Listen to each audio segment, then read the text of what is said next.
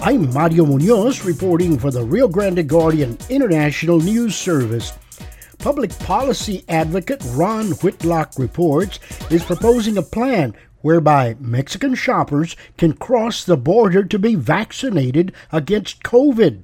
The chairman of the Texas Democratic Party, Gilberto Hinojosa, likes the idea. That's a great idea, Ron. Ron Whitlock Reports recently spoke to Gilberto Hinojosa about COVID vaccinations for Mexican shoppers to restart the economy on the Texas-Mexico border. This report for Ron Whitlock Reports and the Rio Grande Guardian with Gilberto Hinojosa, former Cameron County judge and now chairman of the Texas Democratic Party. You live here in Brownsville. You were the Cameron County judge. You're obviously familiar with the fact that the economy is in bad shape and the bridges have not been opened.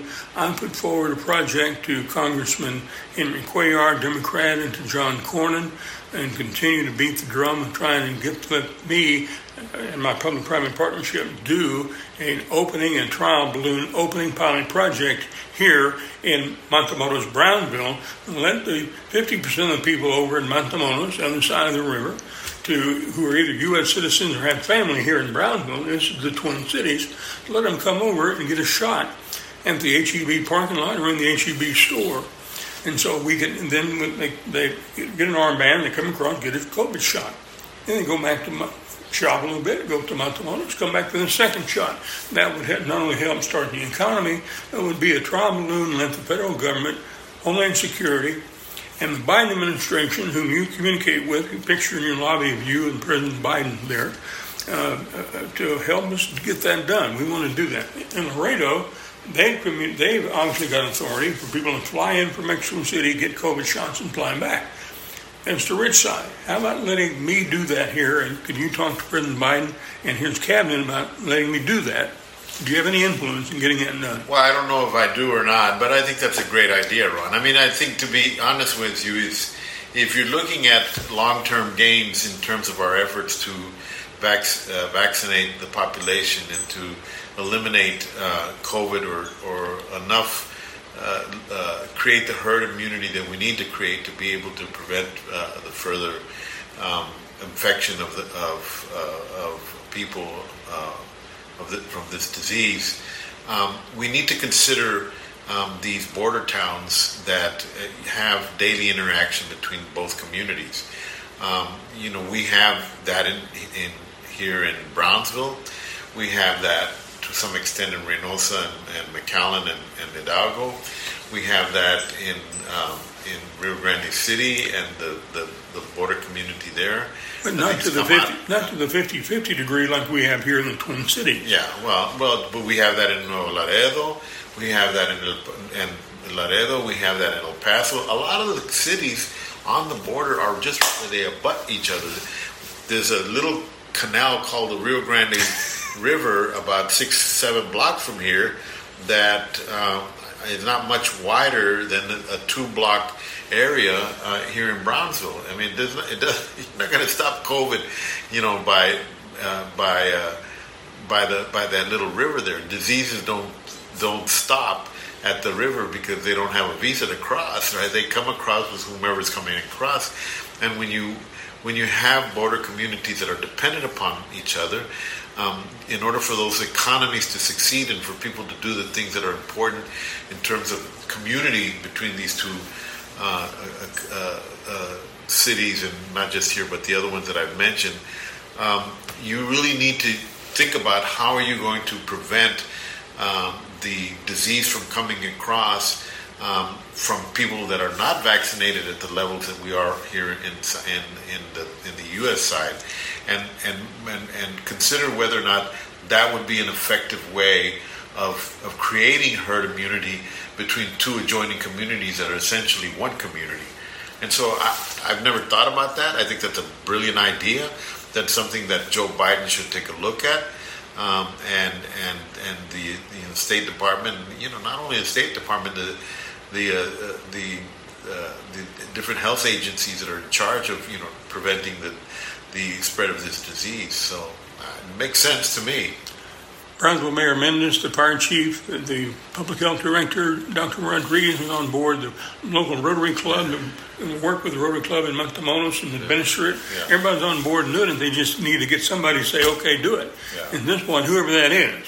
So you're going to reach out to the Biden administration and get it done. I'll mention it to some of our. I'm very close to Congressman Vela, and I'm sure he's a really smart man, really understands border communities well, and I think he's somebody that can take a look at that. He has obviously, as you well know, Filemon Vela Jr. has probably the closest ties to the Biden administration of any United States congressman in Texas. I mean, he's the assistant to the deputy for the party at the national level. Yeah, he's a vice chair for the national party, but he also has the ear of Joe Biden on top of all of that. I mean, and I understand that he was offered a cabinet position, a lower level cabinet position, but a cabinet position. But he chose to stay in the administration. At that time, he hadn't decided to leave, right? And so he didn't. He was not interested in anything like that. But it's primarily because he was with Joe Biden when nobody of the major congressmen were, and he took the risk. And one thing that you can say about Joe Biden, he's a loyal guy. Anything else you'd like to say? No, that's it. I think that's an excellent idea. I think that's something that we need to look at. We need to think outside of the box when we're dealing with this virus, because it has such a traumatic effect. I mean, look what happened here in the Rio Grande Valley. I mean, we had refrigerated 18-wheelers with bodies stacked one top of each other at a certain period of time. We had ambulances waiting in line. 2 blocks long, with patients waiting to get into a hospital that was already overwhelmed with patients. All of us have friends that died. All of us have friends whose mothers and fathers died. People who were young. I mean, I one of our ex-city commissioners here lost a son that was in his early 50s or late 40s. I can't remember what it was. It was just a tragic thing that happened to us. And then on top of all of that, it closed down the economy. People were not leaving their houses. I live across the street from my office, so I never worried about going out to a certain location to have to work to earn a living to be able to pay for the food on the table that I gave to my family. But most other families don't have that situation, and they were having to be without and struggle for that period of time. It was as you recall, it was a horrible time that we experienced for at least the first 6 months of the pandemic, when people were suffering in a myriad of different ways. And so we really do need to look at these things. There's a lot of variants out there that we don't know what they mean. We don't know how they're going to impact.